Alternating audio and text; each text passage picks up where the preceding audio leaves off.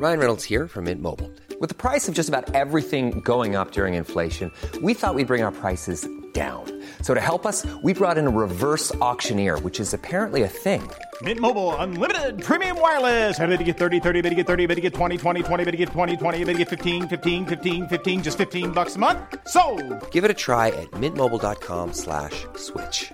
$45 upfront for three months plus taxes and fees. Promo for new customers for limited time. Unlimited more than 40 gigabytes per month. Slows. Full terms at mintmobile.com.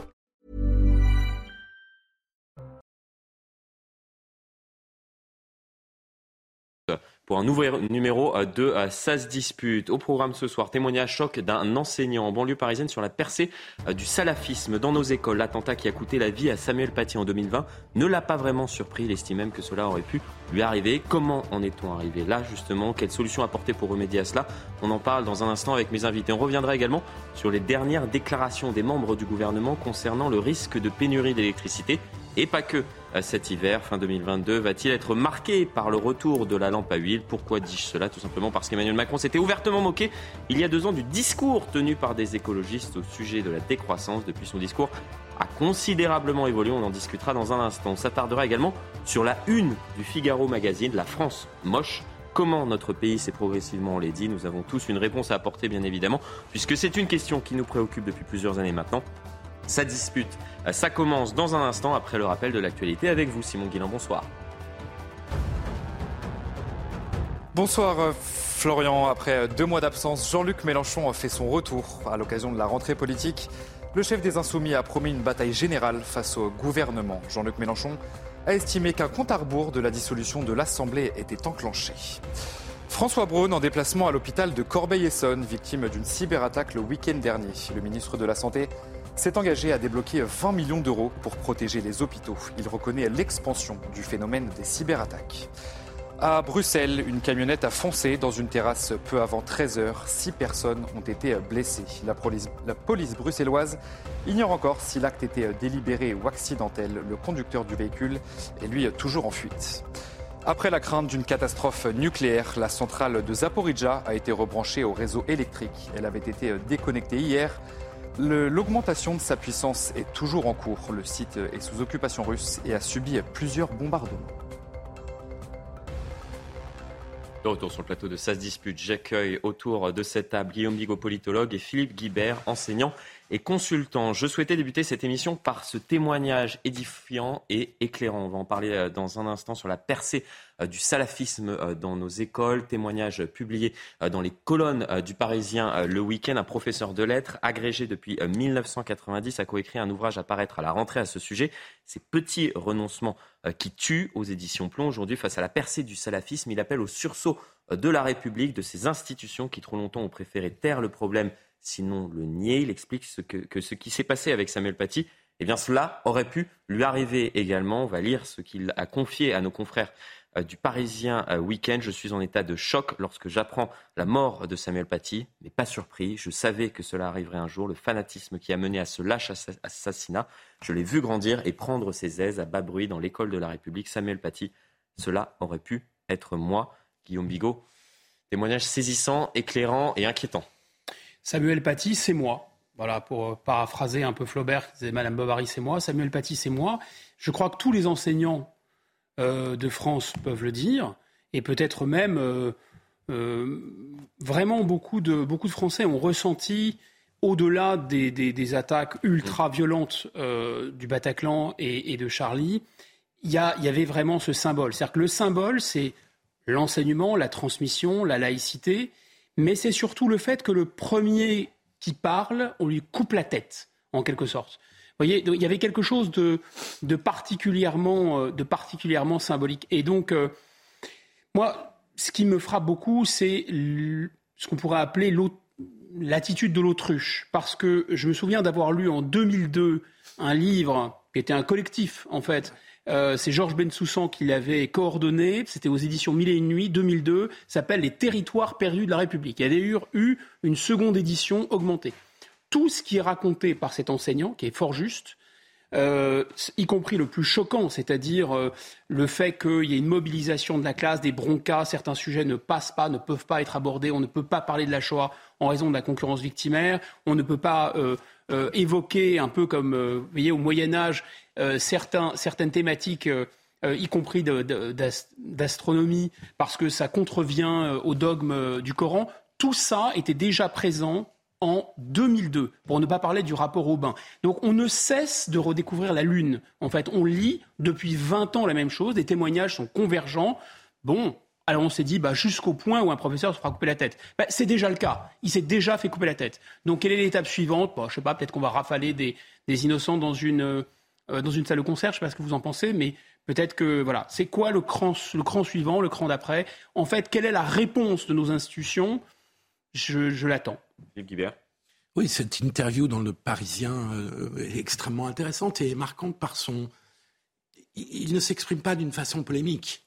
Il fait des constats, il raconte. Hum. Et je trouve qu'il est d'autant plus convaincant hum. Euh, qu'il n'est pas dans un état d'esprit polémique.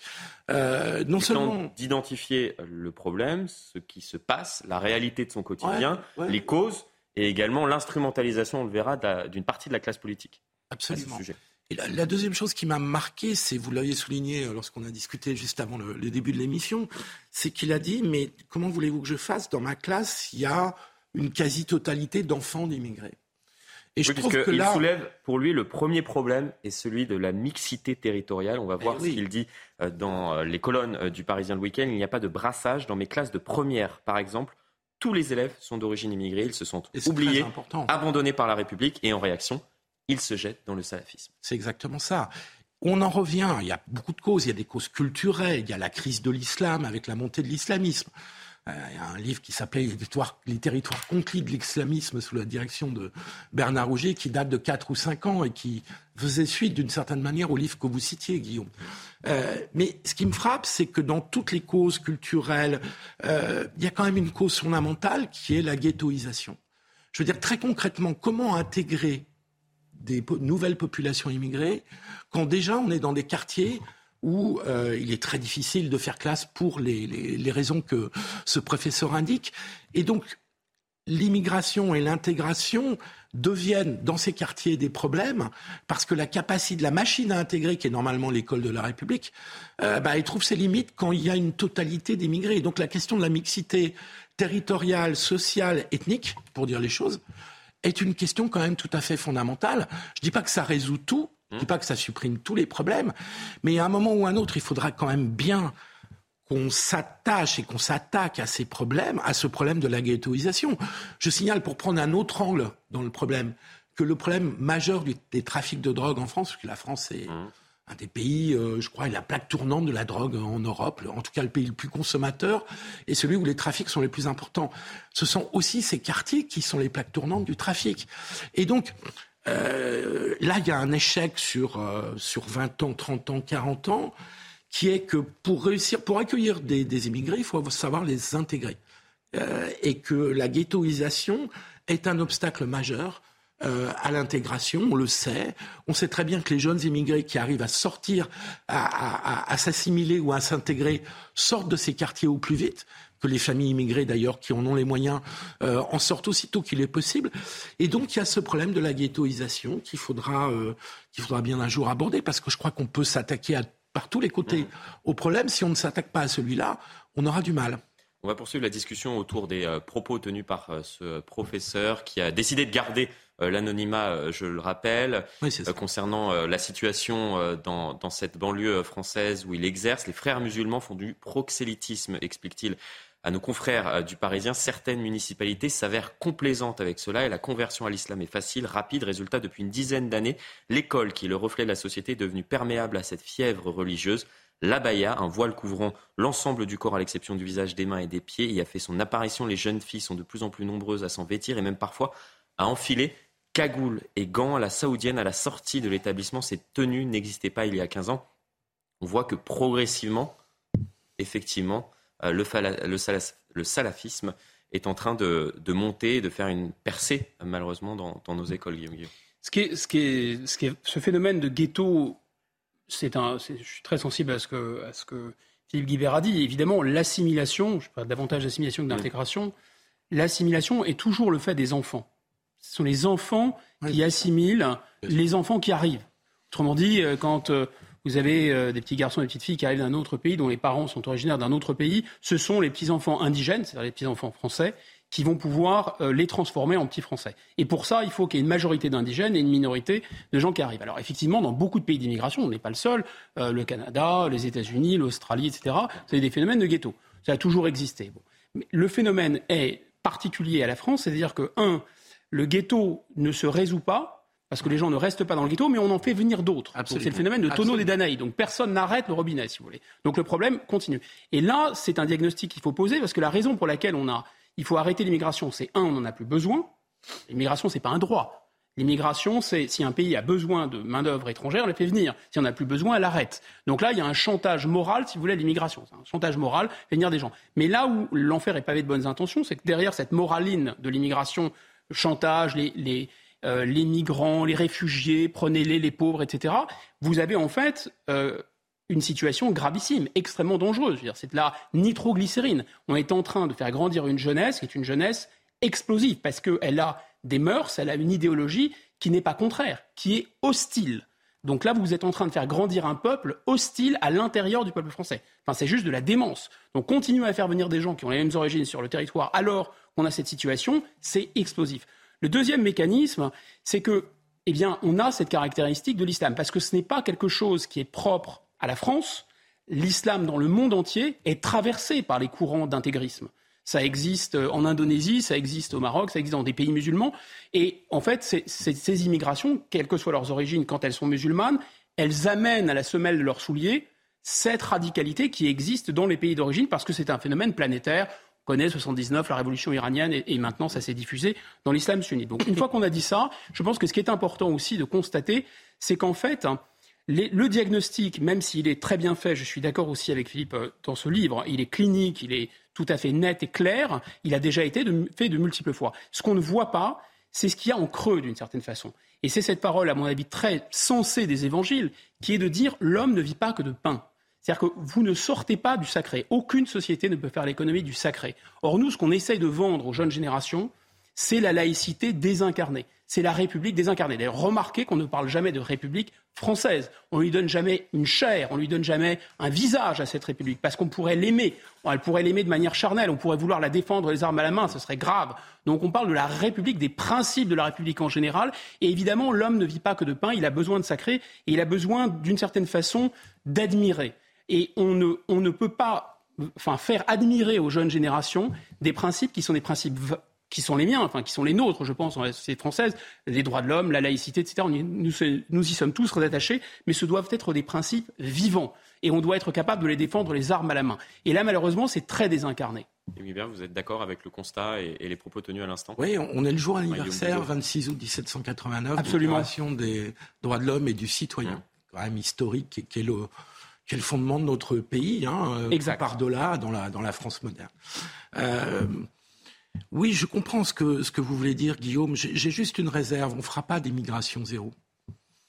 On ne fera pas d'immigration zéro, mais il faut qu'on fasse de l'immigration beaucoup plus contrôlée et beaucoup plus choisie. Arrêter l'immigration de peuplement, je pense qu'on est d'accord là-dessus. Euh, et donc, on aura toujours besoin, de quelques dans certains secteurs, de, de, de, de main-d'œuvre on accueillera toujours des droits d'asile, même si je pense vraiment que le droit d'asile a dérivé. Mais les vrais droits d'asile. Euh, et qu'on en revienne à des conceptions plus traditionnelles du droit d'asile.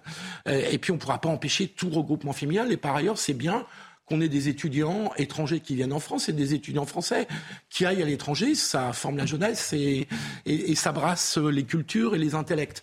Donc L'immigration zéro, c'est un slogan auquel je ne crois pas. En revanche, il faut qu'on prenne conscience, là je vous rejoins, il faut qu'on prenne conscience qu'on ne peut pas concevoir l'immigration simplement à partir de règles de droit des individus, mais aussi des capacités d'intégration des sociétés.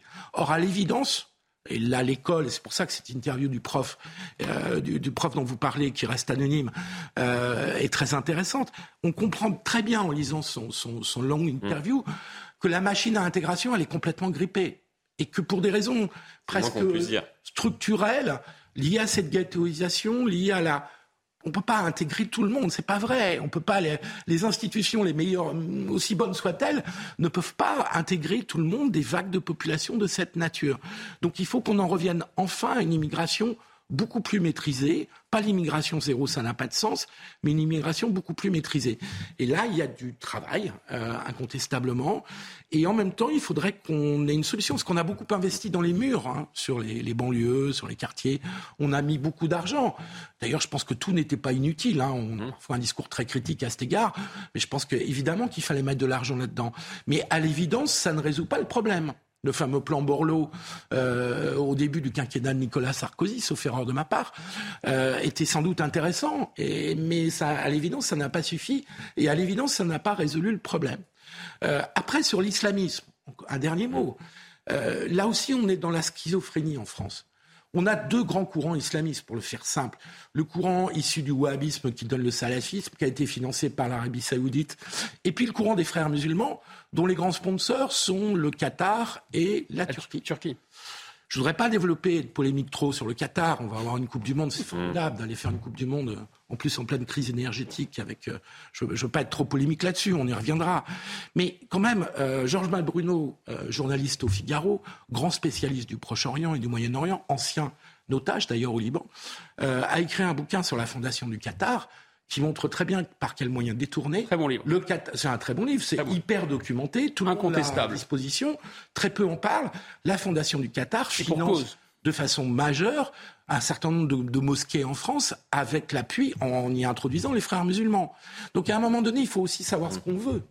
Euh, on ne peut pas euh, accueillir à bras ouverts le Qatar et puis euh, être surpris quelques années plus tard qu'il y a quelques, que les frères musulmans ont gagné en influence. Cet enseignant pointe également un véritable problème et, on en a parlé brièvement à, l'instant, c'est l'instrumentalisation politique des uns, des uns et des autres. On va voir ce qu'il dit précisément euh, à nos confrères euh, du, Parisien le week-end, si l'on veut que les choses s'améliorent à ce sujet, il faut aussi que les sujets cessent d'être instrumentalisés par les politiques. La laïcité est à la fois confisquée par l'extrême droite qui organise des apéros saucissons dans les quartiers musulmans et par une certaine gauche complaisante avec l'islamisme. Oui, je, pense que c'est un renvoi dos à dos qui est facile, mais hum. en fait, ce qu'on appelle l'extrême droite, souvent, ce sont des gens qui défendent des principes qui ont fondé la République française.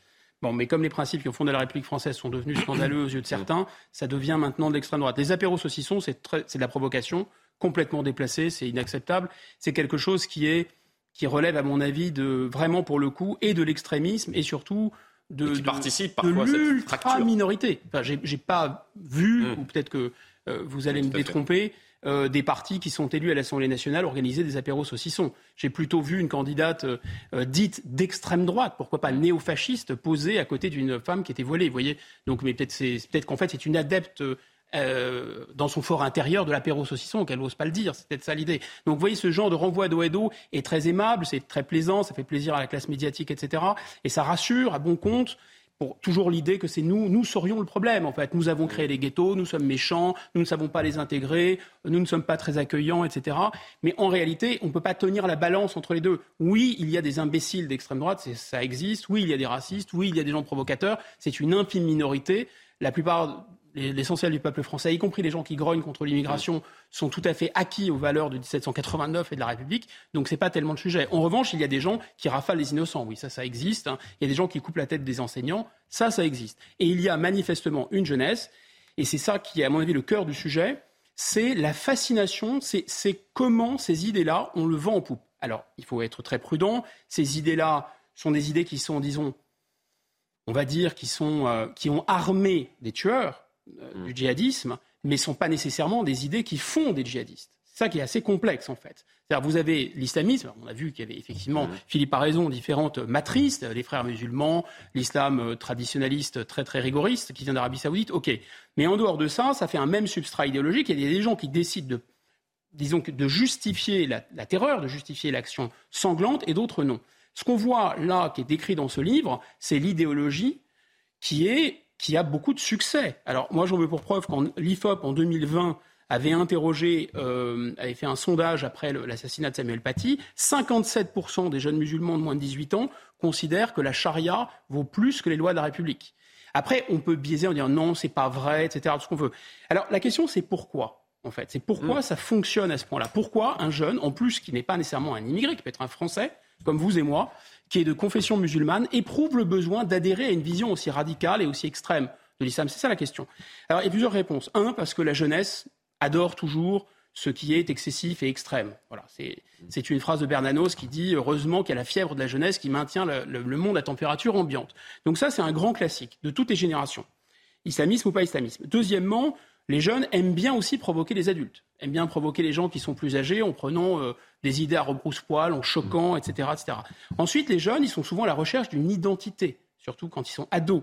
C'est-à-dire qu'ils essayent de savoir qui ils sont déjà. Vous voyez, d'où la thématique des LGBT. C'est pas évident pour certains hein jeunes de l'immigration. Mais bien sûr. En plus, vous avez en plus raison parce que euh, voilà. Euh, cet enseignant et, très juste également. remarque, très juste remarque parce qu'ils retournent au bled l'été et ils sont considérés comme des Français. Oui, ils sont considérés comme des Français. Ils font jeter les cailloux. Ils viennent ici, ils sont considérés comme des immigrés. Donc, vous voyez, ça, peut, ça peut, euh, dans leur tête, ça peut être compliqué. Donc là, on voit bien comment ces idées de l'islamisme radical, qui leur fournissent une identité, qui donnent un discours extrêmement dur et qui en plus agressent la société des adultes, comment ça peut plaire d'une certaine façon, comment ça peut fonctionner. Je ne suis pas en train de le légitimer. Je dis simplement quels sont les mécanismes pour lesquels ça fonctionne. Or, je pense qu'on ne peut pas, on ne tue que ce qu'on remplace. Voilà. Marianne, la République, c'est Marie et Anne. Hein. Ce n'est pas tout à fait le hasard. C'est en lien, si on a voulu, on a supprimé le catholicisme en fabriquant une religion civique.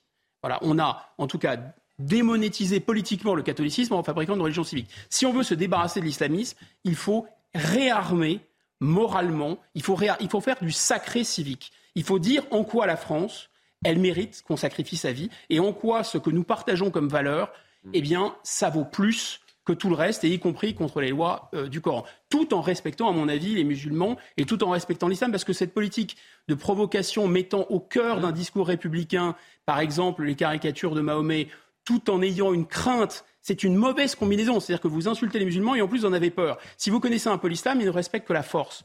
C'est Mahomet, ce n'était pas Jésus, hein, c'est Napoléon et Jésus, d'accord?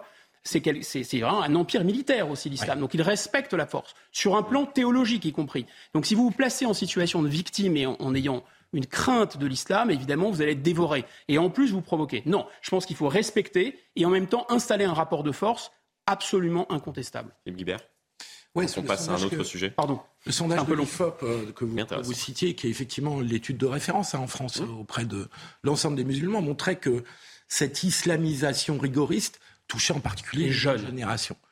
Et que euh, on était sur une population musulmane où plus on était âgé, plus aussi on était intégré dans la vie professionnelle, plus on avait connu d'autres périodes. Et un autre islam. Est-ce que l'islam a changé eh, Bien entendu, puisque la victoire de l'islamisme dans les sociétés, par exemple du Maghreb, elle date des années 80-90. Euh, et donc c'est venu en France à dans, dans, la foulée ou dans les années 2000 en, en particulier. Donc on est avec une population musulmane euh, qui est partagée, qui a, où il y a des fractures euh, générationnelles.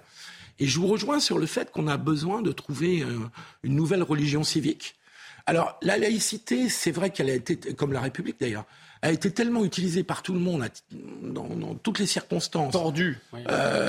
avec un moment où on a l'impression que la République, on ne sait plus trop ce que c'est. Et la laïcité, du coup, on ne sait plus trop ce que c'est.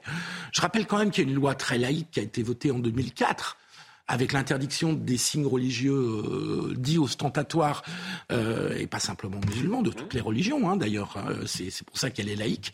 Euh, cette loi est relativement bien appliquée, même s'il y a des entorses, hein, il, y a des, il y a des frictions, il y a des résistances.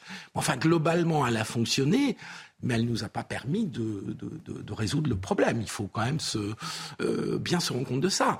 La laïcité n'est pas suffisante pour faire part, pour faire face à un islamisme qui triomphe d'abord dans la société, parce que la laïcité régit les relations de l'État et des citoyens. Elle ne régit pas euh, ce qui se passe dans la rue, ce qui se passe dans les quartiers.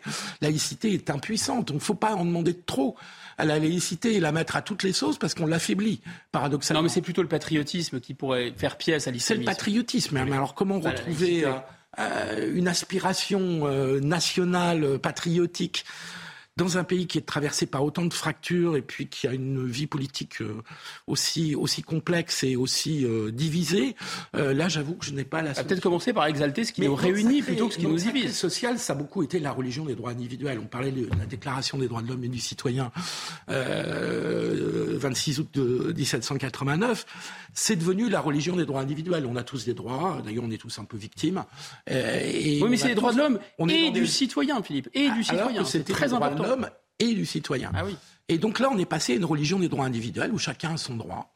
Euh, je pense que c'est insuffisant pour fonder une société, pour euh, soutenir un pays, mais euh, c'est aussi le rôle des politiques. La France de Jean Moulin pourrait faire reculer l'islamisme, la France de... Oui, mais Jean Moulin, il avait un avant... Pardon, la France de Jean Moulin, elle avait un adversaire et même un ennemi qui s'appelait le nazisme. Bah, on a un ennemi qui s'appelle l'islamisme. Non, c'est pas de même combat. C'est pas. J'ai pas, dit que ça même. Hein, pas dit que c'était comparable, sauf sur ce point. Euh, mais, je ne crois pas que la lutte contre l'islamisme, aussi indispensable soit-elle, puisse servir de ciment, parce qu'il y a tas d'autres problèmes dans ce pays. Enfin, je veux dire, on, a passé un été où on a vu les premières vraies conséquences du réchauffement climatique. On, est, on va traverser une crise énergétique dont on va sans doute parler tout à l'heure. Euh, donc, euh, donc euh, l'islamisme est un problème un des problèmes, bien sûr. Mais ce n'est pas, c'est pas, on peut pas orienter tout le pays là-dessus. On est bien d'accord. Un problème qui s'ajoute aux autres, et malheureusement, on voit que les politiques, euh, parfois de droite comme de gauche, tentent d'instrumentaliser euh, cette question et participent justement à, fracturer un, peu plus le, pays, euh, plus qu'il ne l'était hier. en tout cas, on poursuit la discussion dans un instant après une très courte coupure pub. À tout de suite.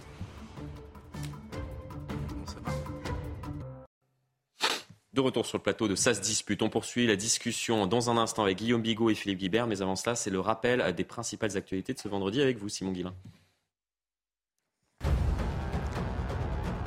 Les féminicides en hausse de 20%, 122 femmes ont perdu la vie en 2021 sous les coups de leur conjoint ou ex-conjoint. En 2020, 102 avaient été tués par leur conjoint, des chiffres communiqués par le ministère de l'Intérieur. Les prix de l'électricité en France et en Allemagne poursuivent leur hausse et battent même de nouveaux records. Aujourd'hui, le mégawatt a atteint 850 euros en Allemagne et plus de 1000 euros en France. Il y a un an, le prix du mégawatt était d'environ 85 euros dans les deux pays. Faites attention si vous rentrez de vacances. Bison Futé prévoit un week-end très chargé dans le sens des retours. Vous le voyez, c'est rouge sur l'ensemble du territoire ce samedi. La circulation devrait être un petit peu plus fluide dimanche, sauf en Ile-de-France et en Auvergne-Rhône-Alpes. Merci Simon. Toujours ma compagnie Guillaume Bigot, politologue, et Philippe Guibert, enseignant et euh, consultant. Cet hiver marquera-t-il le retour de la lampe à huile. Vous allez comprendre pourquoi je dis ça dans un instant. En septembre 2020, au lendemain de la demande d'un moratoire sur la 5G de 70 élus de gauche, écoutez ce que disait le chef de l'État et on en parle dans un instant. J'entends beaucoup de voix qui s'élèvent pour nous expliquer qu'il faudrait relever la complexité des problèmes contemporains en revenant à la lampe à huile. Je ne crois pas au modèle Amish. Et je ne crois pas que le modèle Amish permette de régler les défis de l'écologie contemporaine. Ce qui est intéressant, c'est qu'aujourd'hui, on a un président de la République qui dit que nous sommes confrontés à un grand bouleversement. C'est la fin euh, de l'abondance, de l'insouciance, la fin des évidences, que ce soit euh, des liquidités, des produits de technologie, des matières premières ou de l'eau.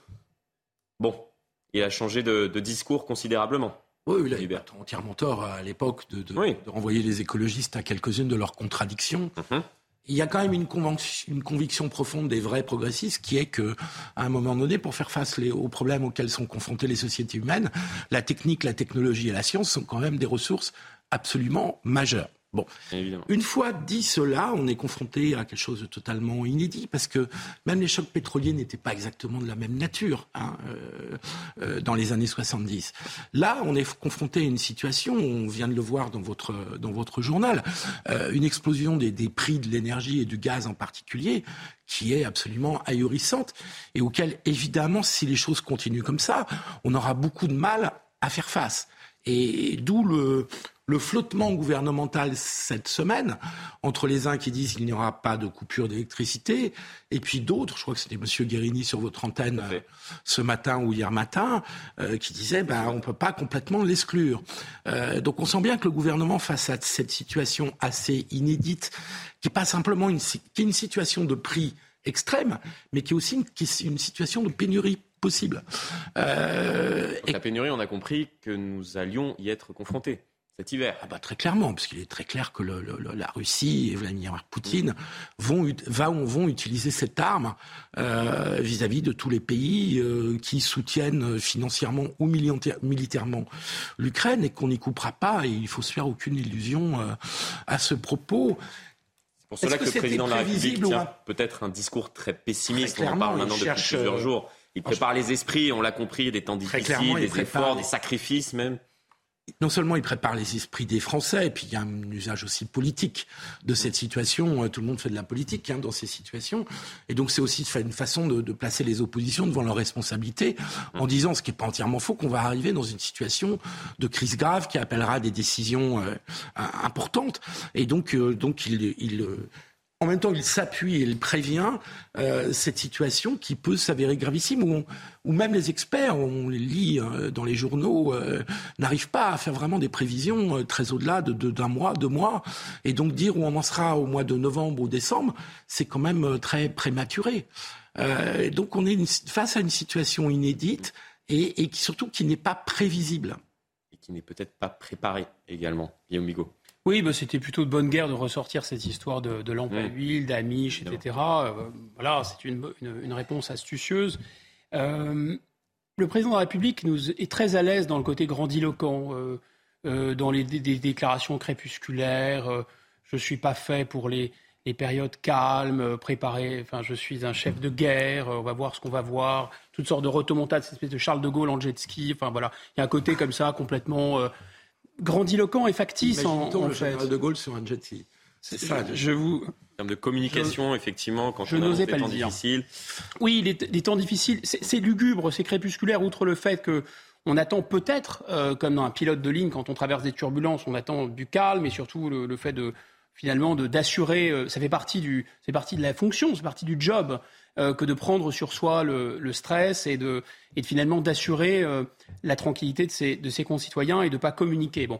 Ou alors on est dans une situation de très grand péril, c'est du, de, de, du sang et des larmes, de la sueur et des larmes, et, c'est, euh, et on est en pleine, en pleine guerre mondiale. Bon, il y a quelque chose de très inquiétant là-dedans. Alors moi, ce qui me paraît vraiment le plus frappant, c'est que le, la racine du problème n'est pas à interroger. C'est-à-dire, il y a deux racines à ce problème. Il y a, la première racine, c'est l'imprévision euh, et l'impéritie en matière de nucléaire. C'est-à-dire vous avez quand même une grosse partie du parc nucléaire qui est à l'arrêt. Alors on a incriminé, euh, et c'est pas complètement faux d'ailleurs, euh, le Covid qui a mis tout à l'arrêt, donc il y a eu des problèmes de maintenance, tout ça c'est vrai, mais grosso modo, on a voulu quand même faire les petits toutous de l'Allemagne. C'est une grande spécialité française depuis quelques euh, quinquennats maintenant. C'est le, canichisme à l'égard de, nos voisins allemands au nom du couple.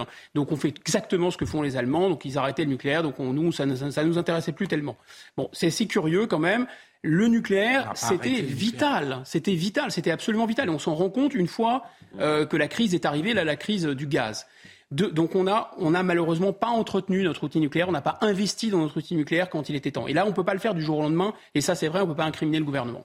Deuxième problème d'impéritie et d'imprévisibilité, bah, on ne peut pas jouer au matamor et menacer M. Poutine de ruiner son économie en préparant la ruine de notre propre économie. C'est ça qui est absurde. Là où ça devient absolument risible, mais malheureusement euh, les, Français enfin, on, rit à leurs dépens, et, les Européens en général, c'est que, euh, si vous voulez, couper menacer de quelqu'un à menacer euh, Vladimir Poutine de ne plus acheter le gaz, mm. ça ça déclenche chez lui la réaction suivante bah, si vous voulez plus acheter mon gaz, c'est moi qui vais vous couper le robinet de gaz. En réalité, ça ne fait que faire une chose, c'est-à-dire augmenter les prix augmenter les prix de, l'énergie, augmenter les prix du gaz, augmenter les prix du pétrole. C'est tout bénéfice pour M. Poutine. Ça lui permet de tuer encore plus d'Ukrainiens. Donc, quelle est l'intelligence de cette politique? C'est vraiment une politique de gribouille. Quand on, se targue de ne plus acheter des hydrocarbures à la Russie et qu'on va acheter les mêmes hydrocarbures russes quatre fois le prix à l'Inde, on est dirigé par des gens qui n'ont pas toute leur tête. Ça se mélange là-haut, je pense. Ouais, moi je mettrais une nuance sur ce que vous venez de dire, euh, Guillaume, parce que je pense que Vladimir Poutine, dès lors, même si on n'avait pas pris de sanctions économiques, qu'on s'était contenté, entre guillemets, peut-être d'ailleurs c'est ce qu'on aurait dû faire, d'aider militairement ah euh, les Ukrainiens pour les aider dans ces efficace. Je pense que Vladimir Poutine, même sans sanctions économiques, aurait usé de l'arme du gaz. Il voit très bien qu'il y a une faille en Europe qui s'appelle l'Allemagne, qui a euh, c'est les, les, les, 15 dernières années, euh, voire même plus les 30 dernières années, l'Allemagne a voulu intégrer la Russie et s'est rendue complètement dépendante dans la main de la Russie, de, la Russie.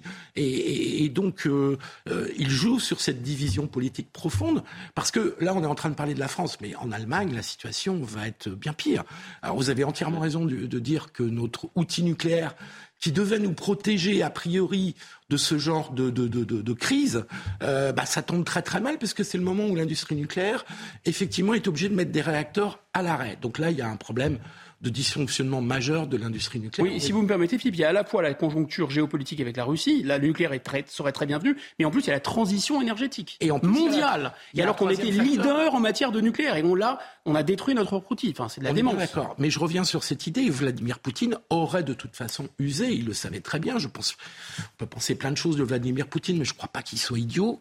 Et il savait très bien qu'avec euh, le gaz, dans une moindre mesure par avec le pétrole, il avait une arme de chantage considérable et de pression considérable sur les euh, Européens. Donc de toute façon, on aurait été confronté à ça. On n'en a sans doute pas pris la mesure au moment du déclenchement. Il ne faut pas oublier aussi qu'on a été nombreux. Mais vous savez, pardon Philippe, vous interromps, mais vous savez que l'Allemagne aide relativement peu militairement euh, l'Ukraine. Vous, vous l'ignorez pas. Oui, non, je sais voilà. parce qu'ils ont pas les moyens militaires. Tout ça pour ça, si vous voulez. Oui, bien sûr, mais à partir du moment où. Euh, euh mais ça fait plaisir, ça fait plaisir puisqu'on obéit à l'Amérique. Dans l'Europe, mais où on a marqué notre volonté d'aider militairement l'Ukraine. Oui, pour faire de l'aplaventrisme à l'égard de Washington, oui, je comprends bien l'idée. Euh, pardon Pour faire de l'aplaventrisme à l'égard de Washington qui nous donne un coup de sifflet et qui dit faites ci, faites ça. Non, non, c'est pas de l'aplaventrisme. En quoi ça nous avantage? Ben, tout simplement parce qu'on est quand même garant en Europe du respect de la souveraineté des États. Totalement d'accord. Souverainiste, souverainiste euh, Guillaume. Donc euh, la souveraineté de l'Ukraine, c'est pas rien. Et donc si à un moment donné on dit la souveraineté de l'Ukraine, on s'assoit dessus et on s'en fiche, à un moment donné, ça pose un problème de déséquilibre majeur. Bien d'accord avec vous. mais il faut des, il faut des ripostes efficaces. L'Union européenne. Oui, mais ce qui aurait été efficace, c'est sans doute de prendre moins de sanctions économiques, parce que je suis d'accord avec vous là-dessus. Quelle efficacité Que les effets pervers ou tout même les effets immédiats sur l'économie russe n'ont pas du tout été aussi importants que ce qu'on nous avait dit, ne serait-ce que parce qu'ils ont gagné beaucoup d'argent grâce au gaz. Mais aider militairement l'Ukraine, me semble, euh, me semblait une obligation, pas simplement morale, mais une obligation politique. Parce qu'il y a un moment donné où il faut quand même se faire respecter de Vladimir Poutine. Parce que imaginez un instant qu'on n'ait pas aidé. J'en dis ce qu'on vient pas, hein, je suis assez d'accord. Pour aller jusqu'au bout du, euh, on est d'accord, je pense. Euh, pour aller jusqu'au bout du raisonnement, si on n'avait pas aidé militairement l'Ukraine, imaginez la situation de stress intense dans laquelle seraient rentrés des pays comme la Pologne, comme la Roumanie, qui, qui sont eux à quelques centaines de kilomètres, voire euh, très peu de centaines ah bah, de kilomètres. Ils sont en PLS alors qu'il euh, Ah bah oui, forcément, parce que le, le, quand même il y a un historique dans la relation avec la Russie qui, peut, qui ne les rassure pas vraiment. Et inversement, du côté russe, il peut y avoir un historique aussi du fait qu'il se méfie un peu de l'Ouest, hein, de ce qui arrive de l'Ouest. Enfin. Oui, enfin bon. 20 millions de morts. En tout cas, on est confronté à cette crise et je pense qu'il faut qu'on l'assure. Euh, et il faut évidemment tout ça arrive au moment où vous l'avez dit, il y a une transition euh, écologique, il y a un problème sur notre industrie nucléaire, et donc ça va être très difficile. Je, moi, j'avoue que j'ai pas les, les, solutions, et je suis pas sûr que le gouvernement a l'écouté et trouvé encore les solutions. La sobriété, c'est bien, c'est indispensable, mais je pense que ça ne suffira pas. À une toute autre échelle, on va euh, continuer euh, de euh, discuter autour des, décisions politiques qui ont des conséquences sur le long terme. Je ne sais pas si vous avez vu la une du Figaro magazine ce week-end. La France, moche. Comment l'État a laissé en dire le pays? C'est le sous-titre utilisé par mes confrères du Figaro magazine. Les images sont parlantes et illustrent comment progressivement le paysage français s'est enlaidi. Toute la question est de savoir pourquoi et comment est-ce qu'on en est arrivé là, Guillaume Diego Oh, euh, d'abord, merci d'aborder cette question. Enfin, merci au Figaro Magazine. Ils étaient bien inspirés. Je crois que Télérama l'avait fait aussi. Et merci d'aborder cette question. C'est une question très, à mon avis, très importante. On néglige les dimensions, esthétiques euh, en politique, mais c'est important. Parce qu'il y a une laideur, si vous voulez, euh, morale, il y a une laideur économique, il y a une laideur politique, et à la fin, ça converge avec la laideur esthétique tout court. C'est-à-dire qu'en fait, la décentralisation qui donne un pouvoir considérable à des petits maires, à des petits roitelets locaux euh, qui font n'importe quoi avec. Mais peuvent-ils résister d'ailleurs? Euh, Peuvent-ils résister? Compte tenu, ils font n'importe quoi avec des grandes enseignes de la, de la, de la grande distribution qui ont euh, un pouvoir économique, un pouvoir financier considérable, évidemment, ils ne peuvent pas résister. Vous êtes le maire d'une toute petite commune, vous avez envie d'être réélu, vous avez envie de faire des choses intéressantes pour vos administrés, vous n'en avez pas nécessairement les moyens, vous arrivez à un mastodonte de la, de la grande distribution qui arrive, la tentation est, très forte. Deuxièmement, euh, bien sûr, on sait aussi que ce, euh, on parlait des ronds-points à l'anglaise euh, il y a 20, 30 ans, 40 ans de ça, parce qu'il y avait très peu de ronds-points en France.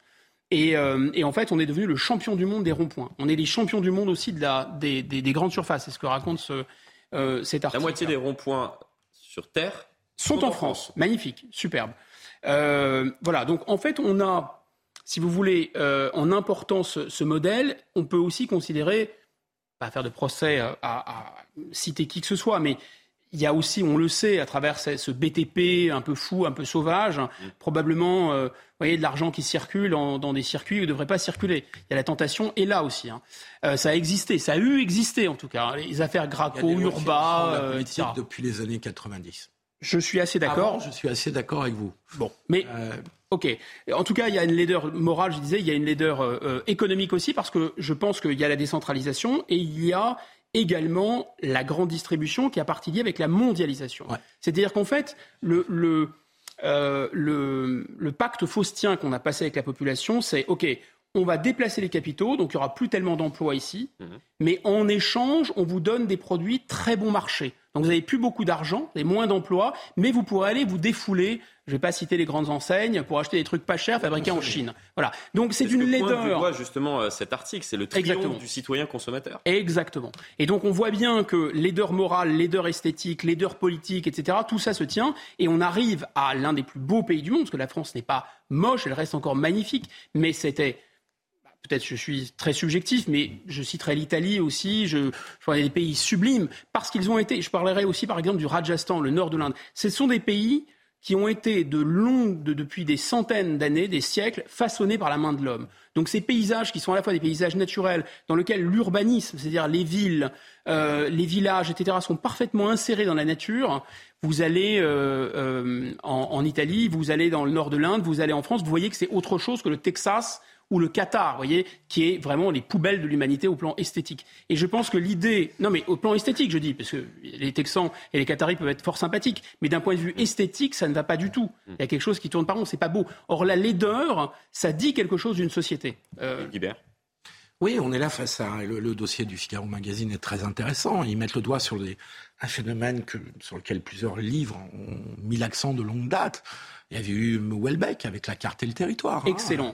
Qui euh, une question récurrente, mais malheureusement. Et puis il y a le livre beaucoup plus récent, et qui n'est pas un roman, hein, qui, est, qui, est, un livre extrêmement documenté euh, de, de, de, de, Fourquet et de Casselli sur la France d'après, qui explique très bien comment en 30 ans, 40 ans, la France s'est complètement transformée avec une industrie qui a coulé, euh, qui représente, on est un des pays les moins industrialisés aujourd'hui en Europe moins que moins, moins que la Grande-Bretagne qui avait fait le choix de la finance. Exactement. Euh, et que tout ça a été remplacé par quoi? Par la logistique. Hein, les grandes plateformes ont trouvé en France un terrain euh, pour la logistique, par la grande distribution, qui, en dehors des grandes métropoles, a quand même largement tué le commerce de nos centres-villes. Et quand on parle de leader euh, la laideur, c'est pas simplement de l'esthétique, mais mais euh... c'est ce qui est pointé du doigt dans, dans cet article. En France, 70% du commerce est réalisé à la périphérie des villes. Exactement. La grande distribution en Allemagne, c'est un secteur économique qui est considérablement puissant en France. Enfin, on énumérait tout à l'heure les grands groupes. On, va pas les citer pour leur faire de la publicité, ils en ont assez. Mais mais euh, euh, ils ont complètement absorbé la consommation des Français, l'augmentation de la consommation des des Français depuis 30 ans. C'est largement euh, euh largement été payé dans la grande distribution, qui a occupé dans la, toute la France, en dehors des, des grandes métropoles, un rôle absolument fondamental, en étant avec l'hôpital le premier employeur de nombreuses, de nombreuses communes. Et on l'a vendu comme une modernité. Alors il, y a un troisième, il y a un autre phénomène qui a été concomitant, qui est la périurbanisation, qui est le fait qu'il y a beaucoup de ménages qui ont quitté euh, les métropoles, les banlieues parfois, euh, pour plein de motifs, à la fois par rejet de l'urbain, parfois par rejet des banlieues, mais aussi rejet de l'urbain plus profond. Euh, et qui avaient le rêve, et qui ont toujours le rêve, du fameux pavillon à 30-40 kilomètres. Et donc, une famille qui s'installe à 30-40 kilomètres, c'est souvent un couple mmh. avec deux voitures qui circulent. On retombe sur le problème énergétique, euh, parce qu'eux, ils vont payer cher. Hein. Ils vont payer très très cher. C'était la, base des Gilets jaunes, hein, il, y a, il, y a, il y a trois ans ou quatre ans. Et donc, on a eu ces phénomènes concomitants euh, perte de l'industrie en France, euh, développement des industries du service entre la logistique et le tourisme, périurbanisation massive, le fameux étalement urbain, et tout ça contribue à ce que la France s'est devenue, par endroits, pas partout, moche. Voilà. Et donc, une vraie politique du, paysage, si. Oui. et, donc les responsabilités sont partagées. Juste d'un mot. Euh, évidemment qu'il peut y avoir des responsabilités des maires qui ont parfois sacrifié le commerce de centre-ville parce que la grande distribution ramenait de l'argent dans les caisses de leur commune. Euh, il y a aussi des maires qui ont accepté la périurbanisation, l'étalement, parce que ça ramenait des habitants, que ça faisait partie de leur stratégie aussi électorale. Parce que dans le clientélisme électoral, on parlait tout à l'heure des mmh. banlieues, on peut, on peut parler aussi des, des, des zones pavillonnaires. Donc tout ça euh, fait qu'entre certaines décisions de l'État, de ne pas défendre l'industrie et puis l'évolution de la société et de l'économie, plus les maires, bah, ça donne ce résultat. Euh, oui, cité tout à l'heure, Philippe, le, livre euh, La carte et le territoire de, de Welbeck. Welbeck a un côté prophétique euh, très, très. C'est de ses grandes qualités. Moi, je préfère sa prophétie à son style, personnellement. enfin, ça, c'est vraiment une question pour le coup esthétique. Mais grosso modo, on sera assez d'accord pour dire qu'il a, cet homme est un, une sorte de voyant. Vrai. Et, à la fin de ce, de ce bouquin où il décrit les, les affres, euh, les métastases de la périurbanisation, il, imagine, si ma mémoire est bonne, que euh, euh, avec une France qui s'est tournée vers l'électricité nucléaire, etc., bon marché, il y aurait une sorte de revitalisation des campagnes, des petits villages, un retour de la beauté, un retour de l'esthétique, un retour des centres-villes, etc.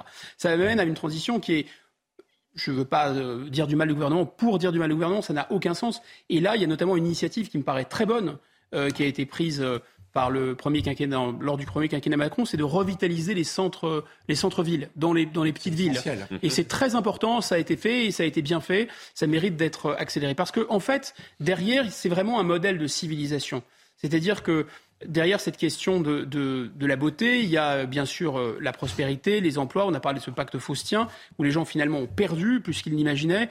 Mais le fait que d'aller dans des boutiques euh, où il y a maintien de l'emploi, mais il y a aussi une certaine esthétique, euh, les gens sont propriétaires de ce qu'ils vendent, etc. On a vendu à la France par idéologie parce que euh, les dirigeants sont passés du marxisme le plus brutal et le plus débile à un, libéralisme le plus brutal et le plus débile. On a vendu ça comme étant la modernité. Autrement dit, si vous détruisez des petits emplois à faible valeur ajoutée, vous êtes dans le coup, vous êtes chic, vous êtes moderne. Si vous détruisez, par exemple, si vous mettez des, distributeurs automatiques partout, vous êtes vraiment un pays de très très grande, de très haute technologie. Non, être un pays de haute technologie, c'est comme le Japon, maintenir des tout petits emplois, y compris très peu qualifiés, de poinçonneurs de tickets. Vous allez de prendre le TGV au Japon, ils vous apportent du thé, mais simultanément, ces gens-là investissent pas du tout les mêmes sommes que nous dans les nanotechnologies, euh, dans l'intelligence artificielle, etc. Vous voyez, il ne faut pas se tromper de, combat.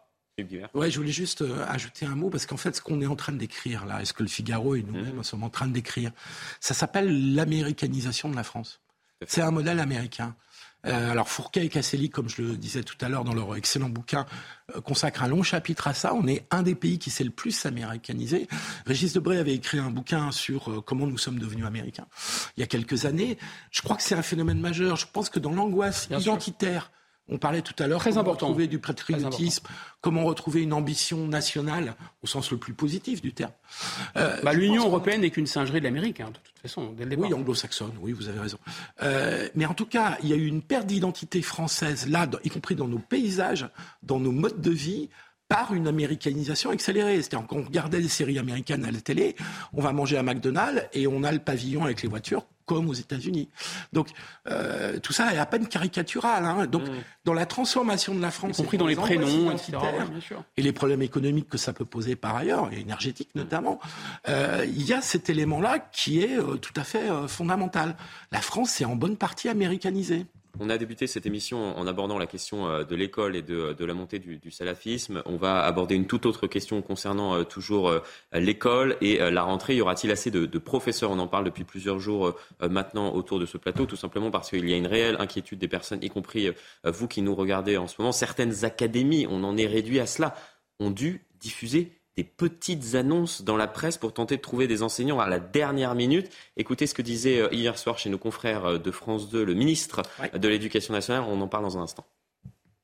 À l'heure actuelle, euh, la rentrée s'annonce dans des conditions convenables, je ne dirais pas optimales, car nous avons à travailler pour rendre le métier d'enseignant plus attractif, y compris d'un point de vue salarial, et nous allons faire des, des propositions de ce point de vue-là dans les semaines et dans les mois à venir. En attendant, nous avons recours, en effet, à des enseignants contractuels, un peu plus dans certains départements que dans d'autres, 1% dans le primaire, 8% dans le secondaire. C'est un peu trop, je le reconnais très volontiers, mais nous faisons du mieux possible pour les former, pour les accompagner et pour que la rentrée se passe dans les meilleures conditions pour les 12 millions d'enfants. Ce n'est pas optimal, mais c'est convenable. Il, euh, il, fait ce qu'il peut, le nouveau ministre de l'Éducation. Ce qu'il a dit. Tout à fait. Il est arrivé il y a à peine il a, trois mois. Il a vite appris la langue de contreplaqué quand même. C'est un réquisitoire contre l'action de Jean-Michel Blanquer qui a quand même eu cinq ans euh, d'exercice du, du, pouvoir dans ce ministère. Il y a peu de ministres hein, qui durent cinq ans à l'Éducation nationale, et, et, et donc c'est une. Il n'y en a eu aucun. Oui, il y en a eu, euh, je pense, à pas hormis Blanquer. Quasiment euh, 4, 4, 5 ans pour certains, mais. Et, et, et là, euh, la situation, la dégradation de l'attractivité du, du, du, métier d'enseignant, qui est autant une vocation qu'un métier d'ailleurs, c'est remarqué que tous les métiers à vocation, mmh. notamment pour les soignants aussi, sont en grande difficulté. Hein. Euh, des métiers malheureusement sous-payés. C'est sous-payé et c'est souvent des métiers où ceux qui l'exercent mmh et celles, d'ailleurs, beaucoup de femmes, euh, ont le sentiment de perdre le sens de leur métier, le sens de leur vocation. C'est ça qui est peut-être le plus grave. Parce que la question salariale, elle est tout à fait fondamentale, on est tous euh, d'accord, et qu'il serait temps enfin de mettre en œuvre cette revalorisation dont on parle depuis des années, parce que ça fait des années. Ça, coûte aussi de l'argent hein, au budget de l'État. Hein, est... C'est intéressant, puisque hier, on a soulevé... Euh les propos euh, du président de la République qui euh, a promis euh, à nouveau qu'aucun enseignant dans notre pays ne sera payé en dessous de 2000 euros net par mois. C'était également la promesse faite l'année dernière par Jean-Michel Blanquer. Oui, oui, non, mais là-dessus, je, je, trouve que on va pas accabler Jean-Michel Blanquer, il est plus Mmh, ministre, et, je trouve qu'il a eu une meilleure image qu que son action. Hein. Euh, D'autant plus qu'il avait cassé complètement le dialogue avec les enseignants, et que je pense pas. Les syndicats d'enseignants peuvent être tout à fait critiqués, ils prennent parfois mmh. des positions euh, d'une démagogie, euh, d'une grande démagogie, mais on peut pas faire avancer l'éducation nationale sans les enseignants et leurs syndicats. Guillaume Migaud, sur cette question. C'est, c'est, le, le, problème est très bien posé euh, par Philippe Guibert, c'est-à-dire qu'il y a à la fois cette dimension du sens, ouais. parce que c'est un métier de vocation en effet, et qu'on pourrait avoir une sorte de, d'analogie avec ce qui se passe dans la police, où les policiers ne sont pas toujours soutenus par la hiérarchie. Ouais, ouais, Là, euh, Paty, vous voyez, quand on a dit oui, c'est formidable, il a été soutenu, etc. Oui, d'accord, on peut faire rembobiner, faire un arrêt sur image, euh, c'est pas exactement ce qui s'est passé. D'accord Donc au moindre problème, c'est parapluie, euh, parachute, euh, bretelles, ceinture, etc. Enfin, tout le monde se couvre et on laisse les enseignants se dépatouiller. Donc ça ne va pas. Ça ne va pas probablement pour des raisons beaucoup plus, plus à la racine. On, on en parlait tout à l'heure avec la question de la pros... enfin, le fait que le, le salafisme prospère. J'ai relu cet été un, un, un manuel qui était fort bien fait, qui s'appelle le Lavis, enfin, euh, qui enseignait l'histoire. Euh, c'est Réac, etc. Bah, oui, enfin, Réac, vous savez, si vous êtes en 1815, vous êtes réactionnaire si vous, vous regrettez la République. Hein. Donc, quand les choses étaient mieux avant, on peut toujours les regretter. En tout cas, ce Lavis, je le conseille à tout le monde. Euh, C'était comment on enseignait l'histoire de France aux, aux, petits Français jusque dans peut-être la moitié du XXe siècle on reprendrait ça, on le réimprimerait, ça irait très très bien. Hein. Donc je pense qu'il faut effectivement, il y a des problèmes à la racine, pas seulement, qui sont, ils sont pas seulement liés à la rémunération, mais évidemment aussi à la rémunération. Merci beaucoup à vous deux pour Merci ce euh, débat éclairé, éclairant. J'espère pour vous également qui, qui nous regardez. C'est la fin de cette dispute. On se retrouve demain pour une nouvelle émission avec à nouveau, j'espère, des débats et des sujets passionnants comme, comme la France moche, qui, qui, qui est une question malheureusement qui, qui, nous préoccupe, qui nous préoccupe tous. Merci à vous deux. L'information se poursuit sur CNews. Merci.